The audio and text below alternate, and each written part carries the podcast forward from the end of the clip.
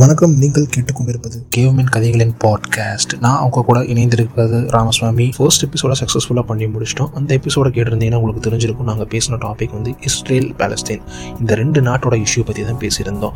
Because அதுதான் இப்போ hot டாப்பிக்காக international ஸ்டேஜில் ஒரு பெரிய டிபேட்டாக போய்கிட்டு இருக்கு இஸ்ரேல் செஞ்சது கரெக்டாக இல்லை ஹமா செஞ்சது கரெக்டாக அப்படிங்கிறது. ஸோ அந்த டாப்பிக்கை தான் நாங்கள் வெரி ஃபர்ஸ்ட் எபிசோட் எங்களோட வெரி ஃபர்ஸ்ட் எபிசோடில் நாங்கள் பேசியிருந்தோம். ஓகே தென் அந்த எபிசோட முடிச்சதுக்கப்புறம் ரெண்டாவது எபிசோடுக்கு என்ன பண்ணலாம்? அப்படின்னு யோசிச்சுக்கிட்டு இருக்கப்போ வந்து தமிழ்நாடு எலெக்ஷன்ஸ் டுவெண்ட்டி டுவெண்ட்டி இப்போ ரீசெண்டாக நடந்த தமிழ்நாடு எலெக்ஷன்ஸை பற்றி பேசலாம் அப்படிங்கிறது தான் என் மைண்டில் இருந்த டாபிக் ஸோ இந்த டாப்பிக்கே செகண்ட் எபிசோடுக்கு நம்ம பேசலாம் அப்படின்னு தான் நான் இன்றைக்கி உங்க கூட நினச்சிருக்கேன். ஸோ இதனால் இந்த டாபிக் அப்படின்னு கேட்டிங்கன்னா நிறைய மக்களுக்கு வந்து நிறைய எதிர்பார்ப்பு இருந்துச்சு. வேற ஒரு கட்சி வரும் அவங்க புதுசாக ஆட்சி அமைப்பாங்க திராவிட கட்சிகள் தவிர்த்து புதுசாக களமிறங்கியிருக்க எம்என்எம்மும் சரி ஆல்ரெடி ஒரு எலெக்ஷனை சந்தித்த நாம் தமிழர் கட்சியும் சரி. இந்த ரெண்டு கட்சிகளில் ஓரளவுக்கு ஒரு சர்டைன் அமௌண்ட் ஆஃப் எம்எல்ஏஸ் வந்து எலெக்ட் ஆகி போவாங்க சட்டசபைக்கு அப்படின்னு தான் மக்கள் எதிர்பார்த்தாங்க. ஆனால் ம- யாருமே எதிர்பாராத விதமாக அந்த கட்சியை நிறுவியவர்கள் கட்சியோட ஒருங்கிணைப்பாளர்கள் கட்சியோட தலைவர்களே வந்து தோத்து போனாங்க. அவங்கனால கூட இந்த சட்டசபை அதாவது இந்த இரண்டாயிரத்தி இருபத்தொன்று தேர்தலில் வெற்றி வாகை சூட முடியல. இது வந்து எல்லாத்துக்கும் அதாச்சும் அந்த கட்சியை சார்ந்தவங்களுக்கும் சரி ஒரு ஜென்ரல் பீப்புள் ஒரு காமன் யூத் அதாவது இந்த காலத்து இளைஞர்களுக்கு ஒரு அதிர்ச்சியாகவே இருந்தது. அதுவும் குறிப்பாக சீமான் மற்றும் கமலஹாசன் இவங்க இரண்டு பேரும் தோத்தது வந்து யாருனால ஏற்றுக்கொள்ளவே முடியல. நடந்து முடிஞ்சிருச்சு. இதில் இனி பேசுறதுக்கு என்ன இருக்குது அப்படின்னு கேட்டால் இந்த திராவிட கட்சிகள் தான் மாறி மாறி தமிழ்நாட்டை ஆட்சி செஞ்சு வராங்க. எதனால திராவிட கட்சிகள் இவ்வளோ ஃபார்மிடபிள் ஃபோர்ஸாக தமிழ்நாட்டில் இருக்காங்க? சுதந்திரம் கிடச்சி பத்து வருஷத்துக்கு அப்புறம் வந்த டிஎம்கே இன்ன வரைக்குமே ஒரு ஃபார்மிடபிள் ஃபோர்ஸாக தமிழ்நாட்டில் இருக்குது முப்பது வருஷத்துக்கு முன்னாடி ஆரம்பிக்கப்பட்ட ஏடிஎம்கேவும் ஃபார்மிடபிள் ஃபோர்ஸாகவே இருக்குது திராவிடம் இந்த அளவுக்கு தமிழ்நாட்டில் தன்னோட காலை பதிச்சிருக்குது அப்படின்னு நம்ம பார்க்க போகிறோம் தமிழ் வந்து திராவிடத்தோட ஒரு அங்கம் அப்படின்னு சொல்கிறாங்க ஆனால் நாம் தமிழர் கட்சியினர் வந்து திராவிடம் வந்து தமிழுக்கும் சம்மந்தமே இல்லை. திராவிடத்தால் தான் நாங்கள் வீழ்ந்தோம் அப்படின்னு சொல்கிறாங்க ஸோ திராவிடம் அப்படின்னா என்ன? அப்படின்னு நம்ம ஜென்ரலாக ஒரு கேட்டோம்னா அதுக்கு சுபவி அவர்கள் சுப வீரபாண்டியன் அவர்கள் என்ன சொல்கிறாரு அப்படின்னு கேட்டால் திராவிடம் என்பது பொது உடைமை சமத்துவம் இதுதான் சொல்கிறாரு இது இது வந்து ஒரு பர்டிகுலர் ரேஸை டினோட் பண்ணுறது இல்லை திராவிடங்கிறது வந்து ஆரியனிசம் திராவிடன் அந்த மாதிரி பிரிக்கிறது இல்லை அப்படின்னு சொல்கிறாரு இந்த கூற்றை வந்து எப்போ அவர் பதிவு செய்கிறாரு அப்படின்னு கேட்டால் நமது மதிப்பிற்குரிய முதலமைச்சர் மு க ஸ்டாலின் அவர்கள் வந்து தன்னோட ட்விட்டர் பக்கத்தில் வந்து I belong to a Dravidian stock அப்படிங்கிற ஒரு ஸ்டேட்மெண்ட்டை வந்து ஆட் பண்ணுறாரு அது வந்து ட்ரெண்டிங் ஆச்சு. அவர் அப்டேட் பண்ண ஒரு சில நிமிஷத்தில் ட்ரெண்டிங் ஆச்சு. எல்லாரும் கேட்க ஆரம்பிச்சாங்க திரவிடியன் ஸ்டாக் அப்படின்னு என்னென்னு. இந்த இந்த வாக்கியமானது அதாவது I belong to Dravidian stock அப்படிங்கிற வாக்கியத்தை வந்து அறிஞர் அண்ணா முதன் முறையாக பார்லிமெண்ட்டுக்குள்ளே நுழையிறப்போ அவர் சொன்னது. அவரோட ஃபஸ்ட்டு ஸ்பீச்சே வந்து இதுதான். இந்திய சுதந்திரம் பெற்ற பிறகு most of the parts rule பண்ணது காங்கிரஸ் தான். தமிழ்நாடு ஆட்சி செஞ்சது காங்கிரஸ் தான். அது மாற்றுக்கிறதே கிடையாது. அப்போ வந்து காங்கிரஸோட தலைவராக இருந்தவர் வந்து ராஜாஜி. அவருக்கு கீழே தான் காமராஜரும் இருந்தாங்க தந்தை பெரியாரை விட்டு அறிஞர் அண்ணா விலகவும் ஆரம்பித்தார் அவங்களுக்குள்ள ஒரு சின்ன மனசு மனக்கசப்புகள் முரண்பாடுகள் இருந்தது. அதுக்கப்புறம் வந்து பெரியார் தந்தை பெரியார் மணியம்மையின் திருமணம் வந்து அறிஞர் அண்ணா பு- புரிந்து கொள்ளவில்லை அப்படின்னு சொல்லணும் ஏன்னா அவர் கொடுத்த ரீசன் வந்து இவங்களால அக்செப்ட் பண்ணிக்க முடியல. அது மட்டும் இல்லாமல் வந்து தந்தை பெரியார் வந்து நமக்கு கிடைச்ச சுதந்திரம் அதாவது இந்தியாவுக்கு கிடைச்ச சுதந்திரத்தை வந்து கருப்பு தினமாக அனுசரிக்க வேணும் அப்படின்னு சொன்னார். எதனாலன்னு கேட்டால் தந்தை பெரியார் வந்து திராவிட நாடோட கோரிக்கையை முன்னாடி வச்சுருந்தார். திராவிடங்கிறது வேற ஆரியனிசம்ங்கிறது வேற அப்படிங்கிறது அதை ஸ்ட்ராங்காக புரிஞ்சிருந்தார். ஓகேங்களா? ஆனால் அறிஞர் அண்ணா வந்து என்ன பண்ணார்? நமக்கு வந்து சுதந்திரம் கிடைச்சதே பெருசு இப்போதைக்கு நம்ம இதை கொண்டாடுவோம் அப்படின்னு சொன்னார். இந்த மாதிரி சின்ன சின்ன முரண்பாடுகள் இருந்தது. இது பெரியார் மணியம்மை அவங்களோட திருமணத்தில் பெருசாக வெளிப்பட்டுச்சு. கட்சி பிளவுபட்டுச்சு. அதாவது தீகா வந்து பாலிட்டிக்கல் அவுட்ஃபிட்டாக இருக்கணும். ஆனால் எலெக்ஷன்ஸில் கான்டெஸ்ட் பண்ணக்கூடாது அப்படிங்கிறது தான் பெரியாரோட கொள்கை. அண்ணாவுக்கு வேறு ஐடியா இருந்துச்சு. என்னென்னா பாலிட்டிக்ஸ்லேயே இருக்கணும் அண்ட் எலெக்ஷன்ஸ்லேயும் கண்டெஸ்ட் பண்ணணும் ஆட்சியையும் பிடிக்கணும் அப்படிங்கிற ஒரு விஷனரி மைண்ட் செட் அண்ணாவுக்கு இருந்தது. ஸோ இது வந்து அந்த திருமணத்துக்கு அப்புறம் வந்து பிரிஞ்சுட்டாங்க. அந்த திருமணத்துக்கு அப்புறம் பிரிஞ்சது தான் திமுக திராவிட முன்னேற்ற கழகம் அப்படின்ற ஒரு கட்சி உதயமாகிறதுக்கு சொல்லப்போனால் உதயசூரியன் உதயமாகிறதுக்கு ஒரு ஒரு முக்கிய காரணம் ஆயிரத்தி தொள்ளாயிரத்தி நாற்பத்தி ஒன்பதாம் ஆண்டு செப்டம்பர் மாதம் பதினேழாம் தேதி திமுக உதயமாகுது. கட்சியோட ஜெனரல் செக்ரட்டரி அப்படிங்கிற பதவியை வந்து அண்ணா எடுத்துக்கிறாரு. தலைமை பொறுப்பை வந்து அவர் வேக்கண்டாகவே விட்டுறாரு. இதனாலன்னு கேட்டிங்கன்னா அதை வந்து தந்தை பெரியாருக்கு தான் நான் கொடுப்பேன். தந்தை பெரியாரை தவிர வேறு யாரும் தலைமை பொறுப்புக்கு நிகரானவங்க இல்லை அப்படின்னு ஒரு தீர்மானத்தில் அவர் ரொம்ப ஸ்ட்ராங்காக இருந்தார். உதயமான அதே நாள் ஈவினிங் அதாவது ராபின்சன் பார்க்கில் வந்து அண்ணா வந்து திமுகவோட விஷன் அண்ட் விஷன் அதை வந்து வெளியிடுறாரு. அவங்களோட விஷன் அண்ட் விஷன் என்னென்னு பார்த்தீங்கன்னா கடமை கண்ணியம் கட்டுப்பாடு சோஷியல் ரிஃபார்ம் எக்கனாமிக் ரிஃபார்ம் இதுதான் வந்து அவர்களோட ஒரு முக்கியமான விஷன் அண்ட் விஷனாக இருக்குது திமுகவோட முதல் மாநாடு மெட்ராஸில் நடக்குது. அதற்கு தலைமை தாங்கியவர் வந்து என் வி நடராஜன். அந்த மாநாட்டில் அண்ணா வந்து ஒரு முக்கியமான தீர்மானத்தை முன்வைக்கிறாரு. அது என்னென்னா ஆயிரத்தி தொள்ளாயிரத்தி ஐம்பத்தி இரண்டு நடக்கவிருக்கிற தமிழக சட்டசபை தேர்தலில் வந்து திமுக போட்டியிடாது அப்படிங்கிறது தான். அதே போல் திமுக ஆயிரத்தி தொள்ளாயிரத்தி ஐம்பத்தி இரண்டாவது ஆண்டு நடந்த எலெக்ஷன்களில் வந்து போட்டியிடவே இல்லை. பிறகு ஆயிரத்தி தொள்ளாயிரத்தி ஐம்பத்தி மூன்றாம் ஆண்டு மும்முனை போராட்டம் அப்படிங்கிற போராட்டத்தை வந்து திமுக முன்னாடி வைக்குது.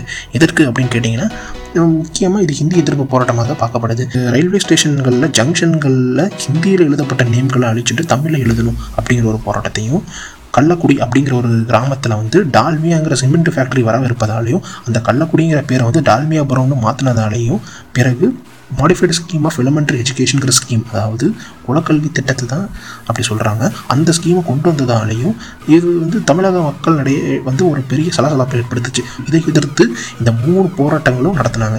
மூணு போராட்டம் திமுகவுக்கு ஒரு நல்ல ரீச்சை கொடுத்துச்சு அப்படின்னு தான் சொல்லணும். திமுகங்கிற கட்சியை வந்து பட்டி தொட்டி எங்கே கொண்டு போய் சேர்த்தது இந்த போராட்டம் தான் நல்ல பாப்புலாரிட்டி கெயின் பண்ணுச்சு. ஓகேங்களா? பிறகு ஆயிரத்தி தொள்ளாயிரத்தி ஐம்பத்தி ஆறாம் ஆண்டு திருச்சியில் திமுகவோட இரண்டாவது மாநில மாநாடு நடக்குது. இந்த மாநில மாநாட்டில் அண்ணா வந்து ஒரு போல் கண்டக்ட் பண்ணுறாரு இது ஒரு முக்கியமான போல் இல்லை ஒரு திருப்புமுனைன்னு கூட சொல்லலாம். ஏன்னா இதில் வந்து அண்ணா சொல்கிறாரு திமுக வந்து இனி வரப்போகிற எலெக்ஷன்களில் கண்டெஸ்ட் பண்ணணும் பங்கு பெறணுமா கூடாதா அப்படிங்கிறது இந்த போல். ஆக்சுவலாக இதில் பார்ட்டி மெம்பர்ஸ் நிறைய பேர் ஓட்டை பாஸ் பண்ணாங்க. அதில் மெச்சாரிட்டியாக சொன்னது என்னென்னா திமுக வந்து எலெக்ஷன்ஸில் பங்கு பெறணும் அப்படிங்கிறத பார்ட்டி மெம்பர்ஸோட விருப்பமாக இருந்துச்சு. அதே போலவே ஆயிரத்தி தொள்ளாயிரத்தி ஐம்பத்தி ஏழாம் ஆண்டு நடந்த எலெக்ஷனில் திமுக முதல் முறையாக களம் கண்டுச்சு. களம் கண்ட முதல் எலெக்ஷன்லேயே பதினஞ்சு எம்எல்ஏவை சட்டசபைக்கு அனுப்பி வச்சது இரண்டு எம்பிகளை பார்லிமெண்ட்டுக்கு கொடுத்துச்சு. அண்ணா காஞ்சிபுரம் தொகுதியில் உதயசூரியன் சிம்பலில் போட்டியிட்டு ஜெயிச்சு சட்டசபைக்குள்ளே நுழையிறாரு. ஓகேங்களா? ஆனால் அந்த எலெக்ஷனில் காங்கிரஸ் தான் ஜெயிச்சு அரியணை ஏறுறாங்க. பிறகு ஆயிரத்தி தொள்ளாயிரத்தி அறுபத்தி ரெண்டாம் ஆண்டு வந்த ரெண்டாவது எலெக்ஷன்ஸு திமுக சந்திச்சு. இந்த எலெக்ஷன்ஸில் வந்து அண்ணா போட்டிக்கிட்டாரு அதில் எதிர்பாராத விதமாக அண்ணா தோற்றும் போயிட்டார். ஆனால் திமுக ஐம்பது எம்எல்ஏவை இந்த டைம் சட்டசபைக்குள்ளே அனுப்பிச்சு. ஏழு எம்பியை பார்லிமெண்ட்டுக்குள்ளே அனுப்பிச்சு. இந்த ஏழு எம்பியில் அண்ணா வந்து எம்பியாக பார்லிமெண்ட்டுக்குள்ளே போகிறாரு தமிழ்நாடு சட்டசபைக்குள்ளே வந்து அண்ணா போக முடியாட்டியும் பார்லிமெண்ட்டுக்குள்ளே இந்த எலெக்ஷனில் உள்ளே போயிட்டார். மார்ச் மாதம் ஆறாம் தேதி ஆயிரத்தி தொள்ளாயிரத்தி அறுபத்தி ஏழாம் ஆண்டு அண்ணா முதலமைச்சராக பதவியேற்றாரு. பதவியேற்ற பிறகு அவர் ஆறு மாத காலத்திற்குள் வந்து சட்டசபைக்குள்ளே நுழையணும் அப்படிங்கிறத ஒரு சட்ட வரம்பு அப்படி தான் இருக்குது. ஓகேங்களா? ஏப்ரல் மாதம் இருபத்தி ரெண்டாம் தேதி ஆயிரத்தி தொள்ளாயிரத்தி அறுபத்தி ஏழாம் ஆண்டு அண்ணா வந்து எம்எல்சி அதாவது மெட்ராஸ் லெஜிஸ்லேட்டிவ் கவுன்சில் அப் இப்போ வந்து அந்த எம்எல்சிங்கிற ஒரு இது இல்லை. ஏன்னா லெஜிஸ்லேட்டிவ் கவுன்சிலுங்கிறத வந்து தூக்கிட்டாங்க.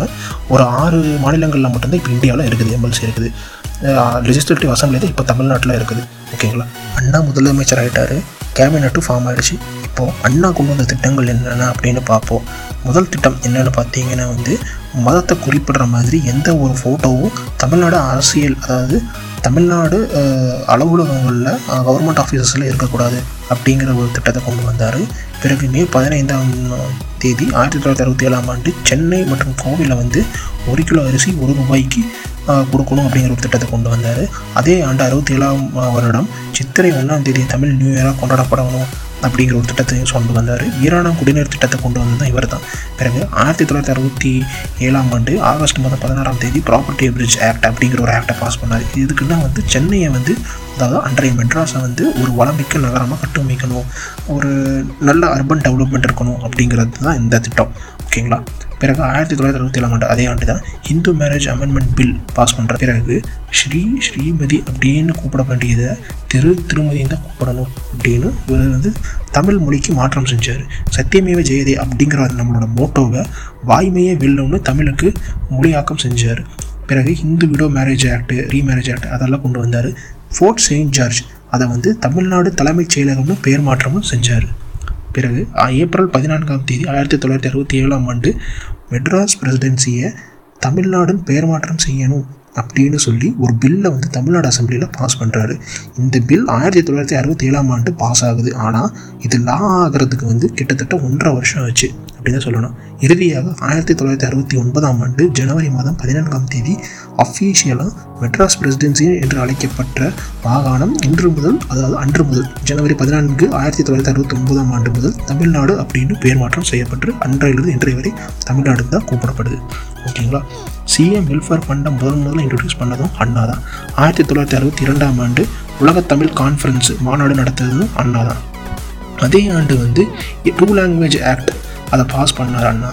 அண்ணாவோட மறைவுக்கு பின் வி. ஆர். நெடுஞ்செழியன் அவர்கள் வந்து ஒரு இடைக்கால சிஎம்மாக பதவி வகித்தார் பிறகு ஒரு முழுக்கால முழு நேர முதலமைச்சராக தமிழ்நாடோட முதலமைச்சராக கலைஞர் வந்து பதவியேற்றார்.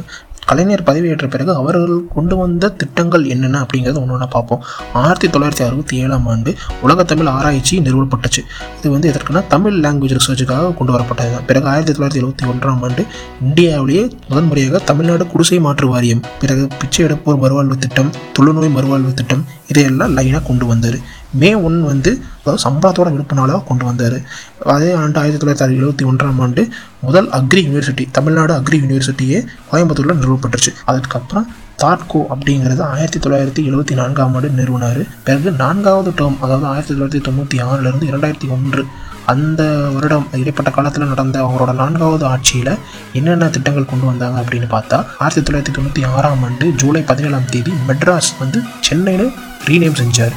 ஓகேங்களா? ஆயிரத்தி தொள்ளாயிரத்தி தொண்ணூற்றி ஏழாம் ஆண்டு சமத்துவங்கிற திட்டத்தை கொண்டு வந்தார். தொண்ணூற்றி எட்டாம் ஆண்டு மேல்கோட்டை திருமங்கலம் மதுரை அதாவது முதல் சமத்துவபுரம் அந்த மூன்று நகரங்களில் தான் நிறுவப்பட்டுச்சு. ஆயிரத்தி தொள்ளாயிரத்தி தொண்ணூற்றி ஒன்பதாம் ஆண்டு சமத்துவபுரம் வந்து பெரியார் நினைவு சமத்துவபுரம் என்று வேறு மாற்றமும் செய்யப்பட்டுச்சு. பிறகு ஆயிரத்தி தொள்ளாயிரத்தி தொண்ணூற்றி ஏழாம் ஆண்டு அம்பேத்கர் லா காலேஜை வந்து அம்பேத்கர் லா யூனிவர்சிட்டி அப்படின்னு அப்கிரேட் செஞ்சார். அப்கிரேட் பண்ணப்பட்டுச்சு.